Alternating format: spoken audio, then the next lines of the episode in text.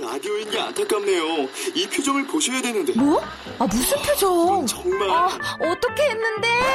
KBS 라디오 7개 채널에서 제공하는 최고급 정보들을 사진과 기사 그리고 영상으로 확인하실 수 있습니다. 읽는 라디오 KBS 라디오 홈페이지 라디오.kbs.co.kr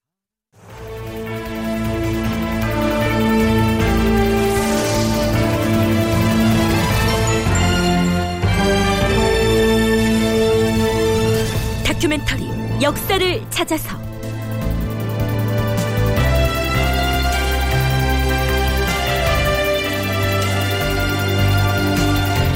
제 614편 복정의 종말.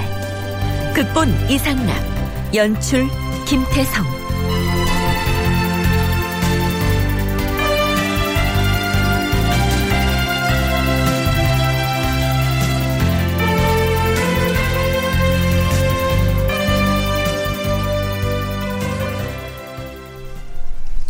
여러분 안녕하십니까 역사를 찾아서의 김석환입니다 서기 1506년 9월 현대식 정치 용어로 표현하자면 쿠데타가 일어나서 연산군은 12년간의 치세를 마감하고 왕위에서 쫓겨납니다. 이 사건을 조선 왕조실록에서는 중종반정이라고 기록하고 있는데요. 조금 더 구체적으로 표현을 하자면 그것은 무혈 쿠데타에 가깝게 쉽게 끝나버렸습니다. 그렇다면 얼핏 보기에 철벽 같은 기반을 구축하고 있는 것으로 보였던 이 연산군의 왕권이 이 시기에 이르러서 왜 그리도 무력하게 붕괴됐을까요? 무엇보다 연산군 자신은 자신의 치세가 그렇게 허무한 종말을 고하리라고 짐작을 했을까요? 종종 반정이 일어나기 불과 3개월여 전인 연산 12년 5월 29일 연산군은 승정원에 이러한 명을 내립니다. 승지들은 들어라. 취홍원에 거주하고 있는 창기들과 궁궐 라인들의 생계 방편을 미리미리 마련해야 할 것이야. 그곳에 거처하고 있는 천과 흥청, 지과 흥청, 그리고 일반 흥청 및 기타 나인들에게 앞으로 10여 년 동안 공급할 조장 비용을 미리 준비하도록 하라. 자신의 유희와 쾌락의 대상인 흥청들이 거주하는 취홍원에 장차 10년간 먹을 장을 미리 만들어 놔야 하니 그 비용을 조달해 놓으라는 얘기입니다.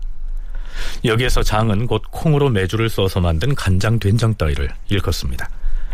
그러니까 연산군은 목전에 닥친 자신의 운명을 까마득히 모른 채 자신의 왕위가 적어도 10년 이상은 지속될 것으로 알고 있었다.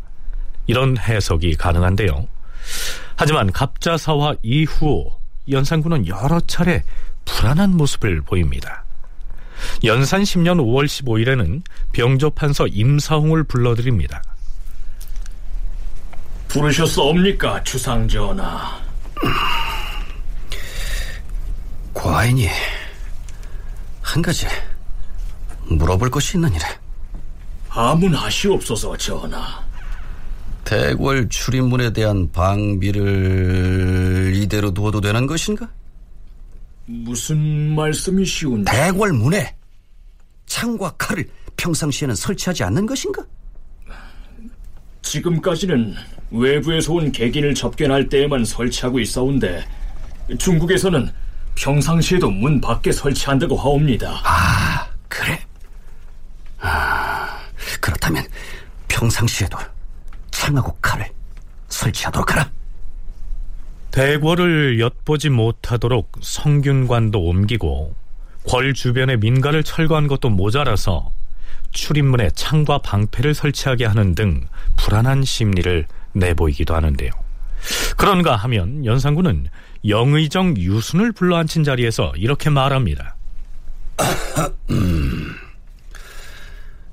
영상은 지금의 나라 사정이 어떠한지 말해보라. 예, 전하. 지금은 바야흐로 음, 그러니까 온 나라가 안정되어서 너무 걱정이 없고 평온한 때이옵니다. 사람들은 흔히 나라가 평온한 때인데 무슨 일이 있겠는가 이렇게 말하는데 얘는 잘못된 생각이야. 평온한 때가 오래되면 더욱 두려운 것임을 알아야 하는 것이야. 명심하겠사옵니다, 전하. 명심, 명심, 명심만 하면 뭐라나? 실천을 해야지. 음. 어명을 내리시면 실천을. 네, 이제 이게 음. 평상시에는 과인이 혹 가만한 말을 텄다가 엎어지는 일이 있더라도 그다지 뭐 큰일은 아니겠지만 만일 비상한 일이 발생해서 시급히 이동해야 하는 창황한 일이 생긴다면 그땐 어떻게 할 것인가? 어? 미리 튼튼한 말들을 준비해 두지 않으면 크게 화를 당하게 될 것이야. 하오나 그런 일이 어찌? 모르는 소리 말라. 내가 일찍이 성종을 모시고 모화관에 거둥한 적이 있었는데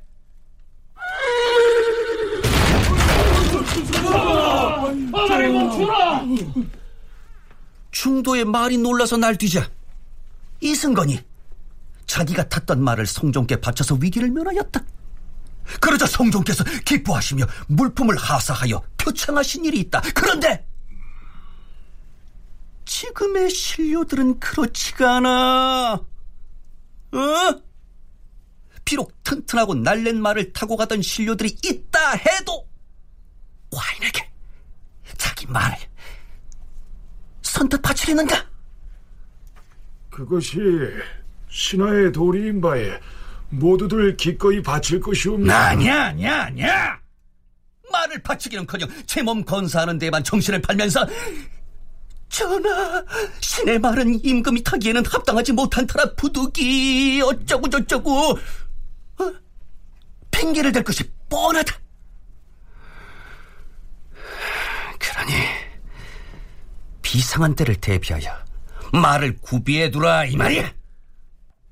주상 전하의 하교가 지당하옵니다. 사복씨에 명하여 좋은 말을 미리 준비하도록 하겠사옵니다.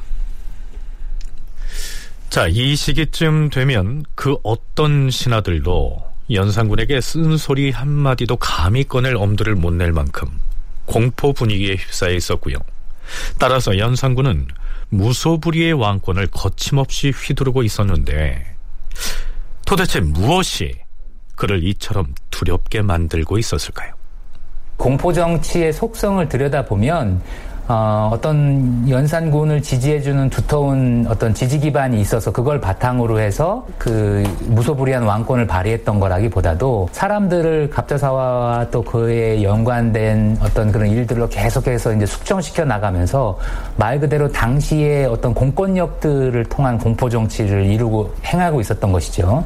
그러니까 이것은 겉으로 드러났을 때는 왕명을 무조건적으로 따르고 누구를 죽이라고 하는 어떤 그러한 명예도 서슴없이 그 대신들을 죽일 수밖에 없는 상황이었지만 이게 얼마나 지속될 수 있었을까라고 하는 것을 생각해 봤을 때는 연산군 스스로도 자신의 이러한 공포 정치가 뭔가 이게 기반이 없는 친위 세력이라든가 아니면 어떤 상황에서 자신을 지시, 지지해주는 이러한 어떤 후견 세력들이 없다라고 하는 것들을 자각하고 있었기 때문에 당신은 유교 사회였기 때문에 유교 사회의 그 가치를 토대로 해서 왕의 행동을 예상할 수 있어야 하는데 이 연산군이 지금 예측 불허죠.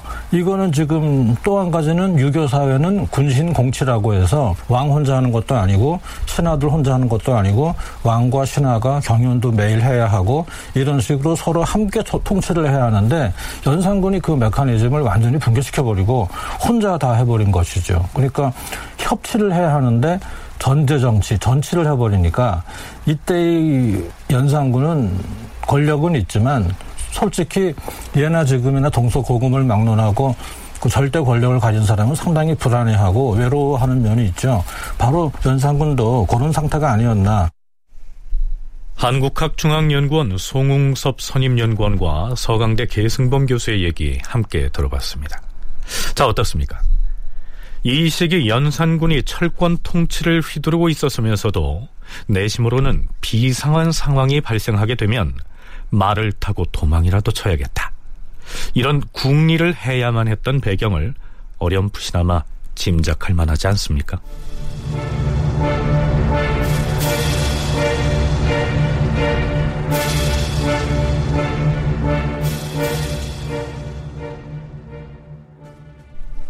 자, 그렇다면 앞에서 전공학자들이 지적한 대로 연산군은 자신의 왕권이 취약하다는 사실을 감지하고 불안감을 느끼고 있는 차원을 넘어서 실제로 자신이 왕위에서 퇴출될지도 모른다는 반역의 기미까지 감지하고 있었을까요?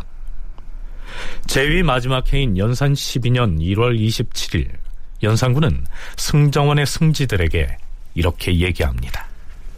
과인이 역사책을 쭉 살펴보건대 신하로서 임금을 능멸하여 임금이 저지른 죄상을 일일이 밝히고 왕위를 패한 사례가 있던데 과연 이것이 옳은 일인가?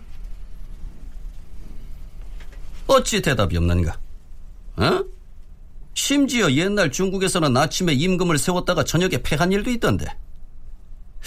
설령 그런 일이 있었다 손 치더라도 이러한 사실을 사관이 역사책에다 소상히 기록해 놓은 것은 아? 또 무슨 까닭인가? 전하, 군신의 분위는 하늘과 땅 같아서 상하가 현격하므로 군주가 하는 일을 어김없이 공경하여 순종할 뿐이옵니다. 어찌 덜끝만 치러도 임금을 능멸하고 업신여기는 마음이 있겠사옵니까? 하물며 임금의 죄를 나열하여 폐위시키는 신하가 또 어디 있겠사옵니까? 그리고 옛날 중국에서 아침에 임금을 세웠다가 저녁에 패한 것을 사관이 기록한 것은 그래야 군주의 계통을 소상히 밝힐 수 있기 때문이옵니다. 너희 성지들이 지금 말은 그리 하면서도 실제 생각은 다를 것이야. 자, 그렇다면 연산군이 이처럼 자신의 안위를 불안해하고 노심초사할 만한 어떤 반정의 움직임들이 실제로 있었을까요? 광해군 같은 경우에도 그 말기에 가면 굉장히 불안해하고 사람들을 믿지 못하고 사람들이 뭐 가벼운 말 한마디를 해도 굉장히 자기가 그걸 큰 상처로 받아들여 가지고 필요 이상으로 화를 내는 그런 모습들을 많이 보이는데 실록에 나와 있는 연산군 말기의 그 상태는 거의 유사하다고 보고 있고요. 당시 그 솔직히 반정이라는 게 아무도 모르는 상태에서 어느 날 새벽에 갑자기 발생하지는 않고 특히 연산군처럼 이렇게 무차별하게 이렇게 폭정을 가한 사, 경우에는 반정의 그 뭔가 좀 조짐이 있다 이런 그 소문들이 여항에 많이 퍼집니다. 안 퍼질 수가 없어요. 이게 뭐 솔직히 한양급 사대문 안 바닥이라는 게 거의 동네 수준이기 때문에 뭐 그게 쉽지가 않고 누가 어디 며칠 날 밤에 누구네 집에 가고 누가 누구랑 자주 만나고 하는 게 이게 다 새나갈 수밖에 없는데 네, 계승범 교수는 이 무렵쯤 되면 한양 사대문 안의 여항, 즉 일반 시중에 연산군의 폐위와 관련된 소문이 실제로 나돌고 있었고 연산군 역시 그러한 여론을 막연하게나마 감지하고 자신이 폐출당할지도 모른다는 위기 의식을 느끼고 있었을 것이다. 이렇게 분석합니다. 자네 그 얘기 들었어? 무슨 얘기 말인가? 아, 임금이 곧 바뀔 거라는 아이, 지금의 임금이 그만두고 내려온다는 말인가? 아이고 임금이 제 발로 내려올 리가 있어? 흥청들 옆에 끼고 천년만년 임금 노릇 하러 들겠지? 아니, 아니 그럼 임금이 어떻게 바뀐다는 거야? 누군가 왕을 쫓아낼 궁리라도 하고 있단 말인가? 우리 집 양반이 그러는데 지금의 임금이 자리 보전한 날도 얼마 남지 않았다고 하더라고. 연산군의 불안과 조바심은 시간이 흐를수록 그 강도를 더해가는데요. 반정을 열흘도 남겨두지 않은 연산 12년 8월 25일에는 갑자기 대소신료들을 향해서 지금 만일 불의의 변고가 일어난다면 신료들 중에서 자신의 몸을 돌보지 아니하고 과인을 위해 죽을 자가 과연 있겠나? 되겠는가? 이런 말을 하는가 하면 같은 날 여흥이 열린 자리에서는 아예 미래를 포기한 것 같은 태도도 보입니다.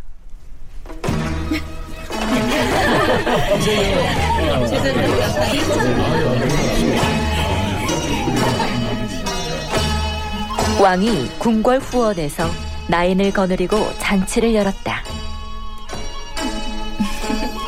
주상 전하, 전하의 피리 연주를 듣고 싶사옵니다. 아, 그래? 아이고, 요 예쁜 것들. 나이들이 듣고 싶다는데 과인이 어찌 서양하겠느냐? 비리를 가지고 오라.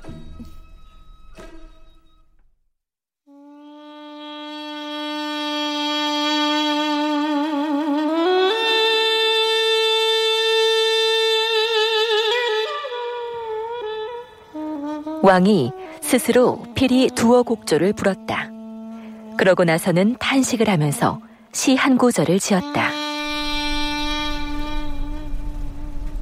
자, 과인이 시 한 수를 지었느니라.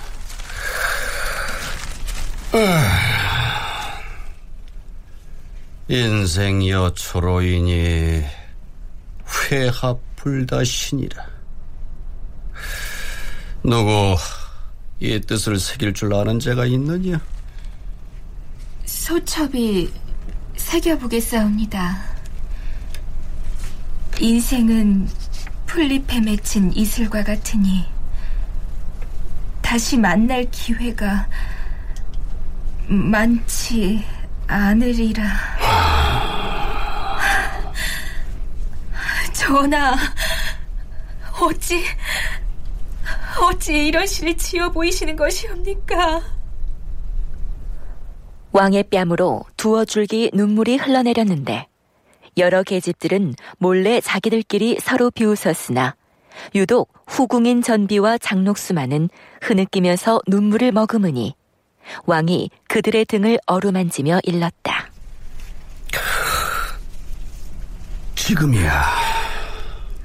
태평성대가 도래한 지가 이미 오래됐으니 어찌 불의의 변고가 있겠느냐. 그러나 만약에 만약이라도 혹 변고가 있게 되면 전비와 장록수 너희 둘은 과인과 더불어 반드시 화를 면치 못할 것이니. 그것이 걱정이로구나. 주상 전하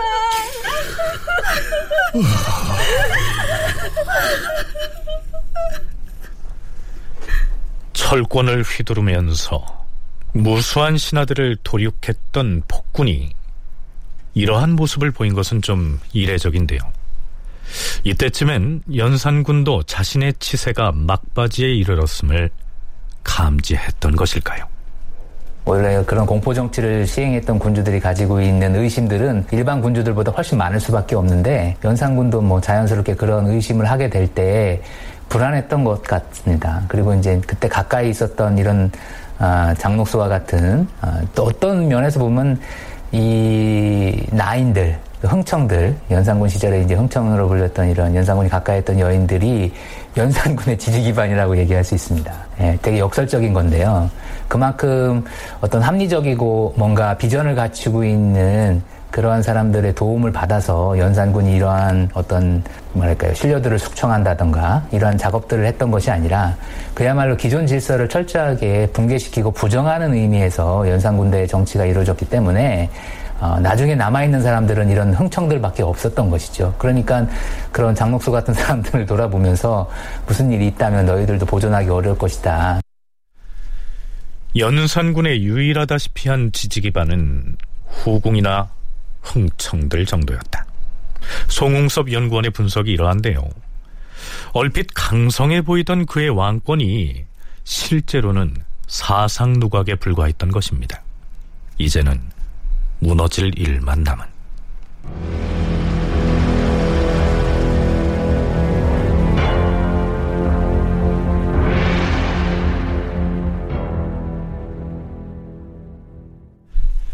자, 그럼 이제부터는 우리가 중종 반정이라고 일컫는 그 사건의 발단과 전개 과정을 짚어보도록 하겠습니다. 사실 반정이란 말은 정도를 잃은 왕을 몰아내고 새 임금을 세워서 나라를 바로잡는 것을 말합니다. 그러니까 중종 반정이란 말에는 연산군은 정도를 잃었고 이후에 그를 내쫓고 왕위에 오른 중종은 정도를 지킨 왕이다 라는 인식을 전제로 하는 말이기 때문에 엄밀히 말해서 객관적인 용어는 아니죠. 그러나 이미 역사적으로 반정이라고 쓰고 있기 때문에 우리도 이에 따르겠습니다. 자, 앞에서 연산군이 말년으로 갈수록 늘 불안해하고 초조한 마음을 드러냈다고 했는데요. 갑자 사화에 연루돼서 유배됐던 인물 중에 이장고은이라고 하는 사람이 있었습니다. 그런데 연산군은 귀양가 있는 그가 아무래도 마음에 걸렸던 모양입니다. 이 장군이 귀양가 있는 곳이 어디라 하였느냐? 거제도이옵니다, 전하. 아, 거제도라. 거제도. 비록 그가 지금 멀리 떨어진 섬에 유배돼 있다 하더라도 그자는 문무를 겸비한 용맹스러운 자다. 그러니 이대로 두어서는 화근이 될 수 있을 것이야. 만일 변고가 일어난다면 틀림없이 이자가 가담할 것이야. 아, 이 장군을 서울로 잡아올리라. 전하, 이 장군은 지금 죄를 짓고 거제도에 있사온데 또다시 무슨 죄목을 더하여서 잡아와야 이놈아! 이미 죄를 짓고 귀양간 죄인인데 무슨 죄목이 더 필요하겠느냐? 어? 그자가 장차 변을 일으킬 것이 분명하니 서울로 미리 불러올려서 목을 달 것이야. 그래서 어떻게 됐을까요? 왕은 이 장군이 가장 용맹한 사람이니 마침내 변을 일으킬 것이라 여기고 서울로 잡아올려서 죽이려고 하였다. 그런데 이 장군이 이 소식을 듣고 곧 유배지를 벗어나 도망을 쳐버렸다. 왕은 크게 노하여 상금을 걸고 체포를 명하는 한편 경조관을 파견하여 팔도에 있는 관원들과 함께 군대를 풀어서 찾게 하니 세상 인심이 흉흉하였다. 혹자는 이 장군이 무리들을 모아 거병을 일으킨다고 하였다. 이때 이 장군은 함흥으로 달아나서 백정이나 화척, 즉 광대 등의 떠돌이 패거리와 어울려서 지내다가 중종 반정이 성공한 이후에는 조정에 복귀하게 됩니다. 그러니까 연산군이 늘 불안해했던 데에는 갑자사화 등으로 자신에게 화를 입고 유배됐거나 혹은 sak탈관직을 당해서 불만을 지닌 사람들이 언제 들고 일어날지 모른다. 이러한 우려가 배경에 깔려 있었다 하겠죠. 자, 그건 그렇고요. 중종 반정을 주도한 사람은 박원종, 성희안, 유순전 등 세 사람이었습니다. 실록에서는 이들을 세 사람의 대장이란 의미로 삼대장이라고 부르고 있습니다. 이들 3대장 중에서 가장 먼저 거사를 일으키려고 인물 규합에 나선 사람은 이조 참판을 지낸 성희안이었습니다. 그리고 이 성희안 역시 연산군에 대해서 묵은 원한이 있었죠. 동각 잡기의 한 부분을 인용하면 이렇습니다.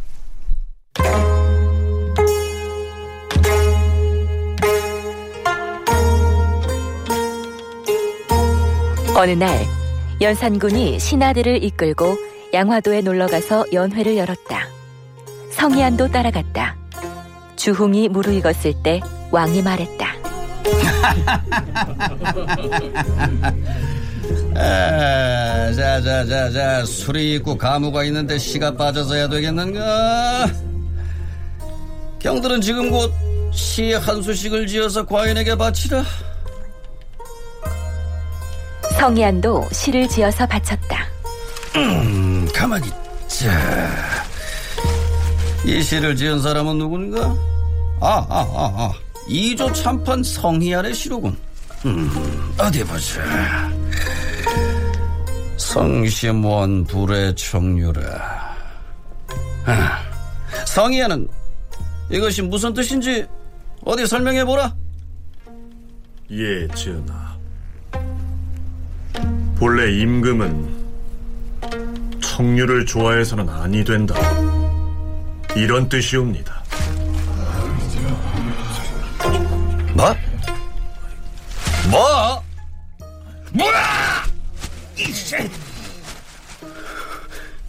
이 시구절은 필시!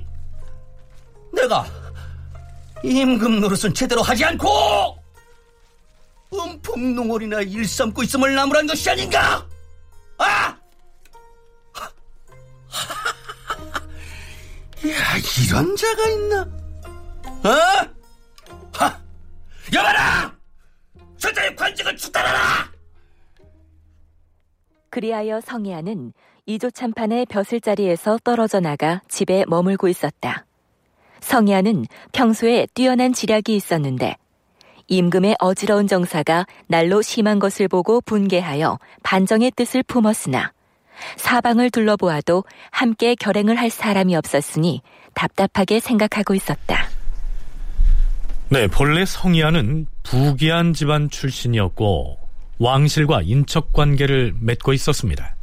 창녕성 씨라고 하는 조선 전기 대표적인 거족 출신의 인물이었고 그의 어머니는 또 덕천군이라고 하는 그, 그 종실 인물입니다. 그러니까 어, 종실 가문의 사람이니까 그 부귀한 집안 출신이고 성종대 이미 과거에 급제해서 홍문관 관원으로 이제 활약을 하고 있었고 연산군 때에도 그러한 그 성희안의 성장들은 지속적으로 이루어지고 있어서 연산군 후반에 2조 참판에까지 이제 오르게 되는데 근데 이제 연회 때 연산군을 약간 풍자하는 시를 잘못 지어서 연산군에게 미움을 받아가지고 이제 쫓겨났던 것이죠. 좌천됐던 것이죠.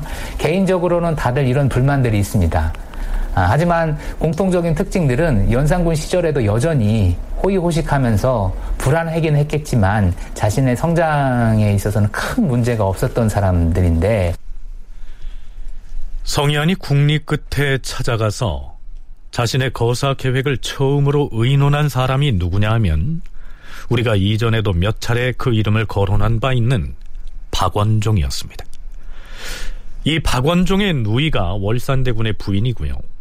연산군에겐 큰어머니가 되는데 연산군이 대궐로 불러들여서 간응을 하는 바람에 부끄러움과 모욕감 때문에 자살을 한 것으로 돼 있습니다. 성희안과 박원종은 같은 마을에 살았지만 평소에는 친밀하게 교분을 나누는 사이는 아니었습니다. 이 성희안과 박원종 사이에 가교의 역할을 해준 인물이 있었는데요. 무신인 신윤무였습니다.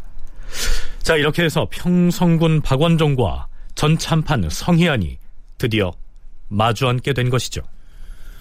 음, 지금 임금의 하는 일이 호남하고 가혹하여 백성이 도탄에 빠졌으면 평성군께서도 잘 아는 바일 것이오. 이대로 가면 종묘 사직이 장차 전복되고 말 것인데 나란 일을 맡은 대신이라는 자들은 그저 임금에게 아부하느라 겨를이 없을 뿐 단 한 사람도 나라를 안정시킬 계책을 도모하는 자가 없어 걱정입니다. 우리들은 함께 성종의 두터운 은혜를 입었는데 어찌 나라가 이 모양이 되는 꼴을 차마 앉아서 보고만 있겠소? 하여 내가 큰 계책을 정했는데 모사에 참여할 자를 만나기가 몹시도 어려우니 답답한 나머지 찾아왔소이다. 평성군이라면 내 손을 잡아주지 않을까 해서. 잘 찾아왔습니다, 성참판. 그러면 내 제안을 받아들이겠다는 말씀이요? 고맙소이다. 이 일은 오히려 내가 밤낮으로 가슴에 품고 있던 일이요. 그럼 이제 되었소. 되었어요. 우리가 선대 임금을 충성과 절이로서 받들어 왔는데 이제야말로 나라를 위하여 목숨을 바칠 때가 온 것이오. 그렇소. 어찌 종묘사직의 경각이 달려있는 이 마당에 나라를 구제하는 일에 함께하지 않겠소. 대장부의 죽고 사는 문제는 하늘에 달렸으니 그럼 이제부터 거사를 함께할 사람을 보섭해 봅시다. 이렇게 해서 성희안과 박원종이 의의투합합니다. 정리를 하자면 이 두 사람은 연산군에게 개인적으로 원한을 가졌다는 공통점이 있습니다. 하지만 그렇다고 해서 이들이 순전히 개인적인 감정만으로 반정이라고 하는 거사를 일으켰다고 할 수는 없겠죠. 뭔가 옛날 중세 때는 누가 뭐 정변을 일으키면 개인의 원한 같은 걸 많이 언급했지만 근대 역사학에서는 그런 거를 최대한 최소화하고 뭔가 구조적인 필연성 그런 것들을 강조하지만 아무리 그래도 현대에 와서 다시 자꾸 되새김질해 보면 역시 가장 중요한 1차 동기는 개인적인 원한 관계라고 볼 수가 있는데 성희안이나 박원종이나 다 그런 원한이 있죠. 성희안은 한번 연산군에게 시를 잘못 써서 좌천당한 적이 있고 또 그리고 크게 출소하기가 쉽지 않았고 그리고 박원종은 자기 누이가 연산군에게 소청 들는 과정에서 큰 또 울분이 있었고 요 두 사람이 이제 의기투합한 다음에 유순정을 포섭하죠. 유순정도 당시 상당한 문신인데 이 사람도 그냥 뭐 말을 별로 하지 않고 조용히 있다 보니까 크게 책 잡히지 않고 이렇게 벼슬은 높였는데 반정 당시에 이 사람이 이조 판서입니다. 성희안 박원종의 연산군에 대한 개인적인 원한이 반정이라고 하는 거사를 주도하는 데 일정 부분 영향을 미쳤겠죠. 하지만 연산군 치세에 구조적인 폐단이 존재했고 자연스럽게 이를 바로잡아야 한다는 의지가 발생을 했다는 이 필연적 연관성에서 반정의 요인을 찾는 것이 역사를 이해하는 옳은 자세다. 계승범 교수의 견해가 이러합니다.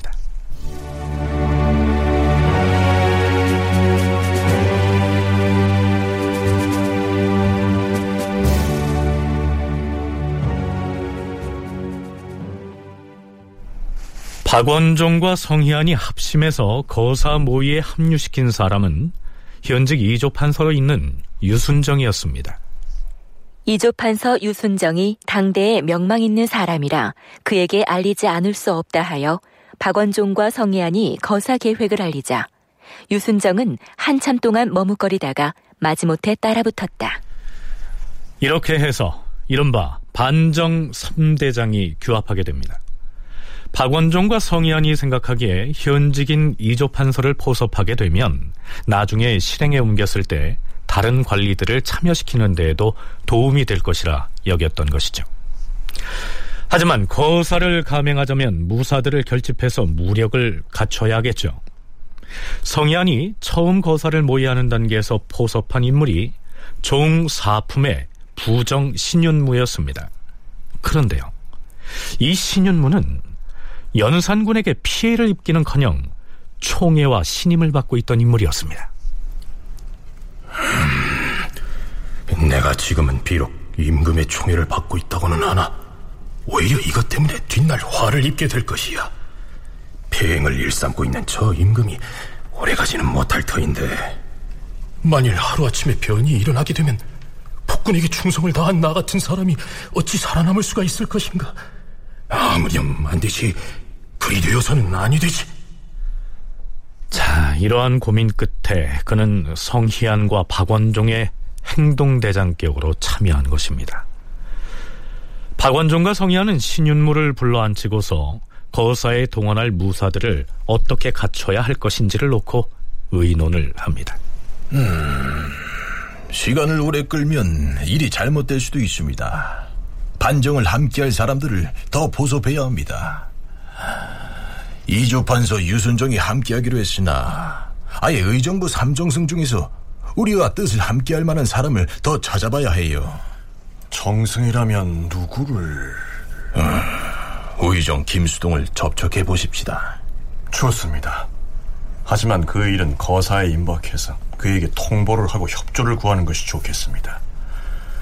그럼 그 일은 내가 맡지요. 문제는 무력을 갖춰야 하는데. 아, 그 점은 이 신윤무가 책임지겠습니다. 계책이 있으면 말해보시게. 지금 서울과 지방을 가릴 것 없이 모두들 임금을 원망하고 배반하는 사람들로 넘쳐납니다. 왕의 좌우에서 친신하는 사람들도 몸뚱이만 그러고 있을 뿐이지 모두 마음이 떠났습니다. 머지않아 조석간에 반드시 환란이 닥칠 것이라고 믿고 있습니다. 귀양간 사람들 중에서 용맹이 있는 사람들을 규합하는 일은 어려운 일이 아닐 것입니다. 그 거제도에서 이탈한 이 장군과도 연락이 닿는가? 아, 물론입니다. 이 장군은 무용과 계력이 뛰어난 사람인데 이제 유배지를 이탈하여 몸을 피하였으니 결코 헛되이 죽지는 않을 것입니다. 이 외에도 만약 귀양 간 사람들을 불러 모으고 전국의 군읍에 경문을 보내어서 군사를 일으킨 다음 대궐로 쳐들어간다면 그 누구도 막지 못할 것입니다. 우리와 뜻을 함께하기로 한 이조 판서 유순정이 이미 장정과 박영문을 만나서 무사를 모을 것을 언약하였다고 합니다. 또한 사냥을 하는데 동원되는 응방의 장수들도 각기 군선을 거느리고 오기로 약조가 돼 있습니다. 음, 좋습니다. 그러면 이제 구체적인 거사 계획을 세워봅시다.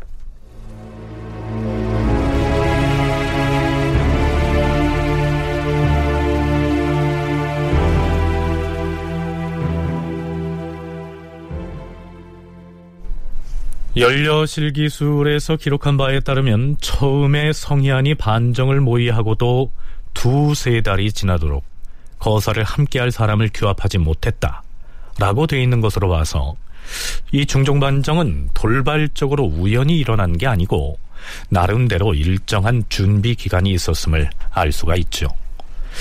자, 그렇다면 성희안과 박원종 등이 이 사람 저 사람을 만나면서 자신들의 거사 계획을 알렸을 때 그중에는 반대하는 사람도 있었을 텐데요. 어느 누구 하나 연산군에게 달려가서 반역을 모의한 자들이 있다 이렇게 고하지 않았다는 것은 무엇을 의미할까요? 이미 모든 신료들의 마음이 연산군을 떠나 있었다. 이런 해석이 가능할 겁니다. 자, 그런데요. 박원종 등 3대장이 반정 계획을 가다듬고 있는 사이 이 비상한 상황이 발생합니다. 대감! 걸렸습니다! 에이, 무슨 일인데 그러는가? 우리 거사 계획이 혹 누설되기라도. 그것이 아니라 아, 전라도에 귀양가 있던 자들이 그 도의 수령을 비롯해서 군사와 군마를 이끌고 지금 한양으로 올라오고 있다고 합니다. 뭐, 뭐라? 거사의 명분이 뭐라든가? 우리하고 다를 바가 없습니다. 임금이 은난함이 심해서 사직이 위태롭기 때문에 참자 진성대군을 세왕으로 추대하기로 정하고 이미 격서를 작성해서 서울로 보냈다고 합니다. 그렇다면 생각보다 일이 쉬워지는 것이 아닌가? 우리하고 손을 잡으면 말이오. 아, 아니될 말씀입니다. 그들이 서울에 당도하려면 꽤 여러 날이 걸릴 터인데 그때까지 기다릴 수는 없는 일이지요. 우리가 먼저 결행을 해야 합니다. 지방의 유배자들을 중심으로 반정 모의가 무르익어서 이미 군사를 일으켜 서울로 향하고 있다고 했습니다. 이러하니 박원종 등은 자칫하다간 그들에게 선수를 빼앗길 처지에 놓인 것입니다. 그런데 이 이과 등은 전라도 인원만을 가지고 반정을 일으킨 것이 아니라 경상도의 조숙기 등과도 사전에 의논해서 함께 거병한 것으로 기록에 나타나고 있습니다.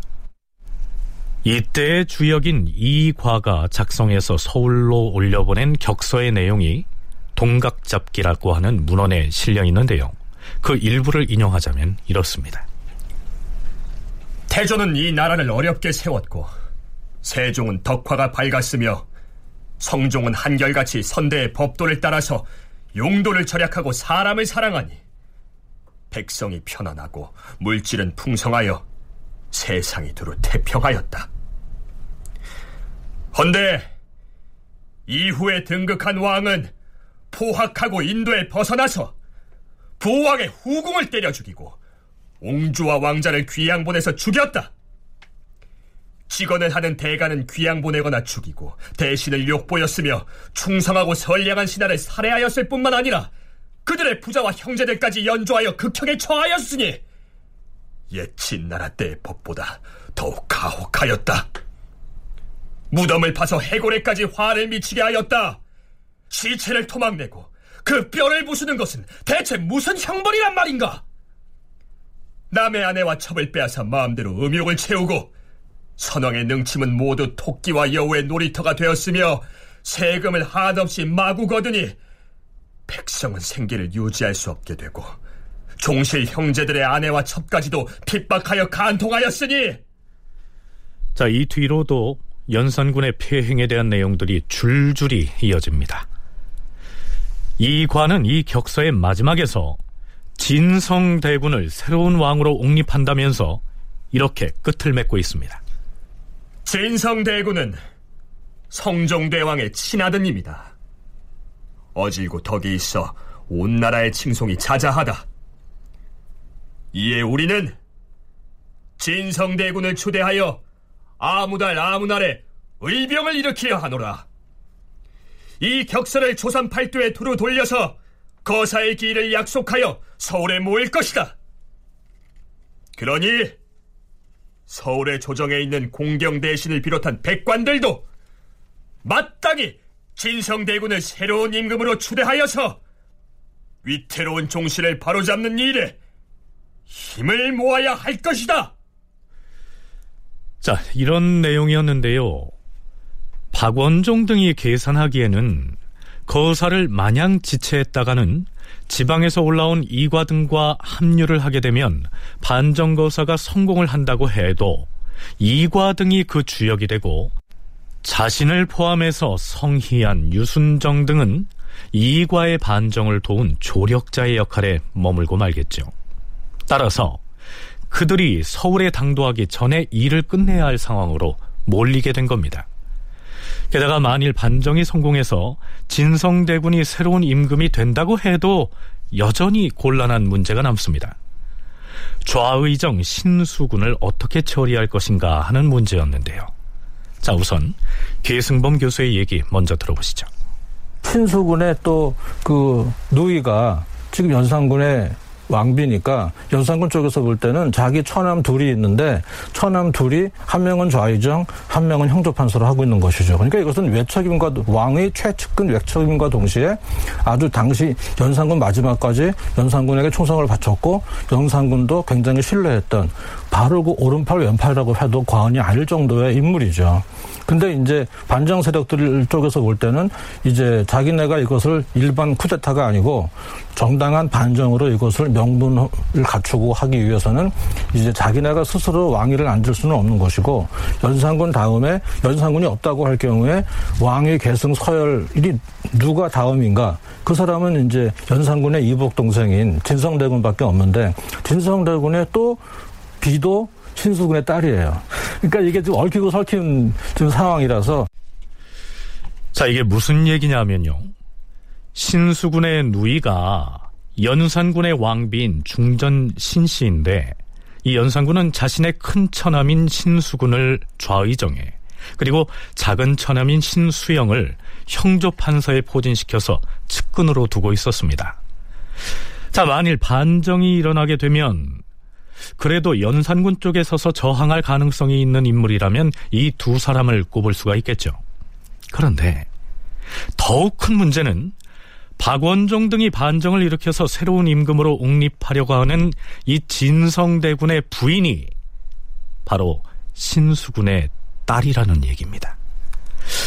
자, 이 문제를 풀기 위해서 반정 모의 초기에 박원종이 은밀하게 좌의정 신수군을 찾아갑니다. 오랜만에 자상과 장기나 한 판 두려고 왔습니다. 요즘 한가하신가 보. 좌상이야 뭐 의정부에 앉아서 주상전하께 충성을 다하느라 영일이 없으시겠으나 나는 뭐 말이 왕실 종친이지. 내 누이가 그렇게 자살한 뒤론 별로 할 일도 없고. 음, 장기 들어오셨다면서 어찌 그리 무거운 말씀을 하시오. 그럼 뭐 장기나 두십시다. 좌상이 초나라를 잡았고 내가 한나라를 잡았으니 좌상이 선수를 두세요. 알겠습니다. 그럼 일단 이렇게. 음, 우리 이렇게 한번 바꿔봅시다. 그게 무슨 얘기요? 초라고 해서 꼭 이 자리만 차지하고 있으란 법이 있나요? 음, 초를 이쪽으로 하고 하늘 이쪽으로. 지금 무엇을 하는 것이오? 장기판에서 궁을 서로 바꾸는 법이 어딨어? 내가 이번에 뜻 있는 사람들과 함께 힘을 합쳐서 여기 있는 이 궁을 이렇게 바꿔보려고 합니다만 지, 지, 지금 무슨 말을 하는 것이오? 난 나는 아무 말도 못 들은 걸로 하겠소. 야, 이쪽은 좌상의 매부이고 새로 궁을 차지할 쪽은 좌상의 사위인데. 안 돼요. 나는 못하오. 정 그럴 것이면 차라리 내 목을 베시오. 자, 지금 장기판에다 내 목을 이렇게 올려놨으니 오늘 차라리 내 목을 베고 가시오.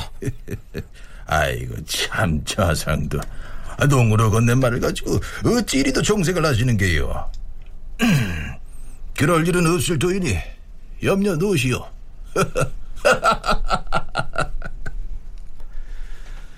자, 이 장기판의 일화는 물론 야사에 나오는 것이어서 얼마만큼 사실과 부합하는지 알 수가 없습니다만 어찌됐든 박원종 등 반정 주도 세력이 모의 과정에서 이 신수군에게 매부인 연산군을 택할 것인지 장차 새로운 임금이 될 사위를 택할 것인지를 타진했는데 신수군의 대답은 아무리 폭군일지언정 매부인 연산군 쪽에 남겠다 이런 대답을 한 것으로 나타납니다.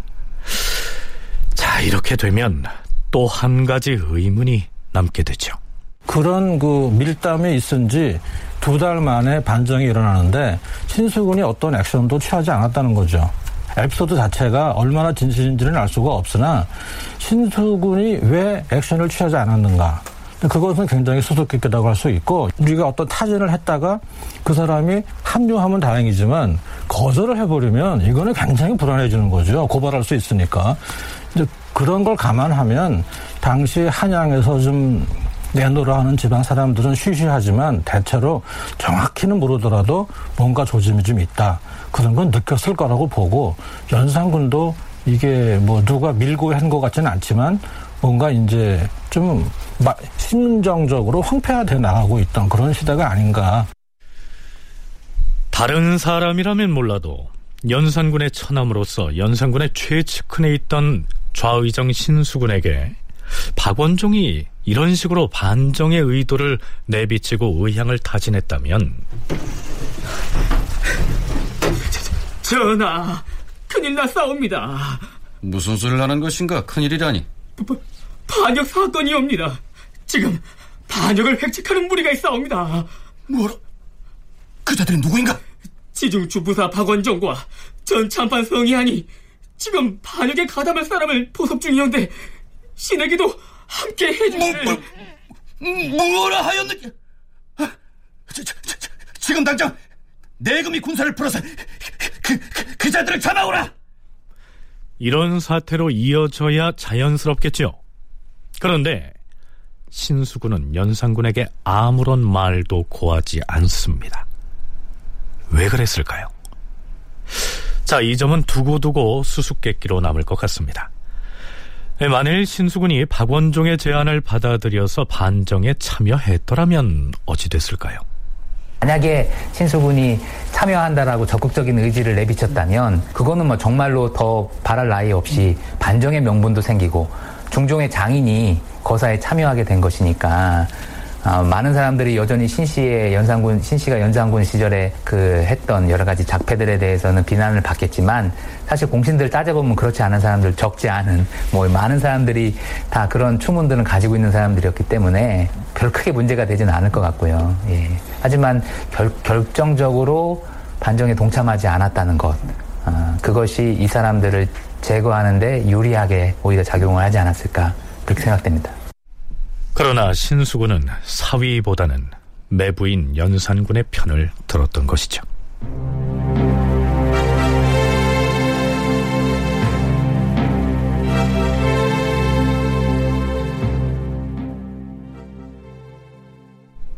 자, 이제 거사를 결행할 순간이 다가옵니다. 본격적으로 반정을 단행하기 전에 이 거사의 장애가 되는 인물을 사전에 차단할 필요가 있었겠죠. 자, 군사를 일으켜서 대궐로 나아가기 전에 먼저 없애야 할 자들이 있습니다. 음. 이 자들입니다. 봅시다. 신수근, 신수영, 임사홍. 좋습니다. 이자들은 사전에 먼저 처단을 해야 할 것입니다. 걱정 마십시오. 그 일은 제가 알아서 처리하겠습니다. 에, 한데 신수군의 또 다른 동생인 신수겸은 살려두실 것입니까? 살려둘 수 없지. 하지만 그는 지금 개성유수로 있으니까 나중에 사람을 보내서 죽이면 될 것이야. 신수군과 그 형제들을 먼저 제거하는 것이야 이해가 가는데요. 반정의 주도자들이 우선적으로 처단해야 할 사람의 명부에 임사홍을 올려놓은 점은 예사로 볼 수 없는 일입니다. 계승범 교수의 얘기 들어보시겠습니다. 유학자들, 일부 고관 문신들을 포함해서 살인 또는 유생들 이런 사람들이 지금 아주 원수로 알고 있는 사람이 바로 임사홍입니다. 왜 그러냐면 이 사람이 손에 피를 많이 묻혔어요. 그러니까 그냥 적당히 하면 되는데 꼭 선봉에 서가지고 피를 묻히니까 일반 유생들 사이에서는 저 임사홍이 아주 원흉이 되어버린 것이고 특히 갑자사화 때그 이야기는 아마 지금 그게 에피소드이지만 사실은 그 뭐 금삼의 피 같은 경우 소설도 있지만 어떤 폐비 윤씨에 대한 그 내막을 연산군도 지난번처럼 어렴풋이 알고 있지만 정확한 것을 왕에게 직접 제시를 하는 이런 인물이었기 때문에 그것 때문에 갑자사라고 하는 막 쾌바람이 불었으니까 당시 한양 도성에서 다 연산군 싫어하는데 그 연산군 측근에서 많은 무고한 희생자를 내면서 손에 피를 묻혔던 대표적인 인물이 임사홍으로 낙인이 찍혀 있는 것이죠.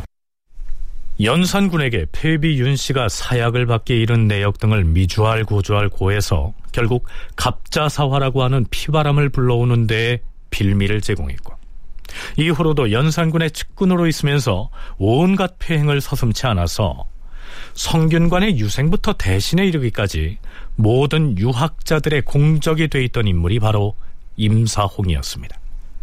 따라서 반정 세력은 자신들이 감행하려는 거사의 명분과 정당성을 확보하기 위해서라도 이 임사홍을 미리 제거해야 했던 것입니다.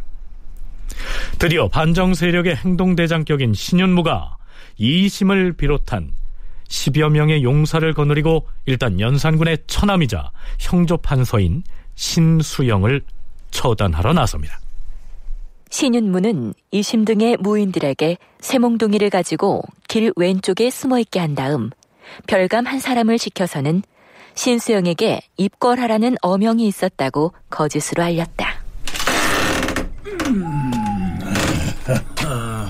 이 전하의 총애를 받드는 일도 쉬운 일이 아니로구나. 이미 대청을 했는데 여인일로 다시 입궐하라고 하시는지. 자, 대궐로 가자.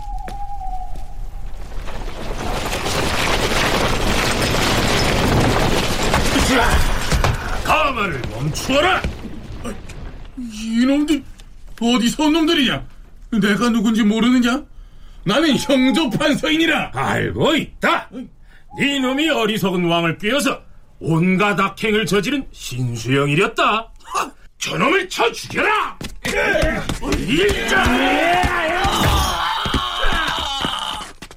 다큐멘터리 역사를 찾아서 다음 주 시간에 계속하겠습니다.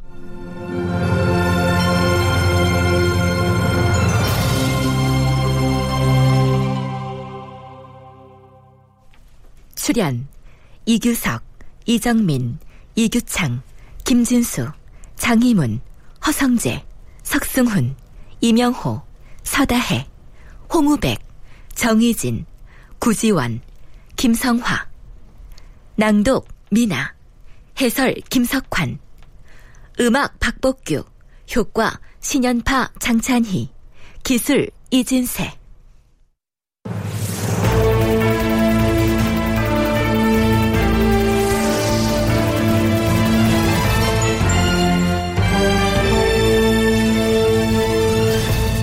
다큐멘터리 역사를 찾아서 제 614편 복정의 종말 이상락 극본 김태성 연출로 보내드렸습니다.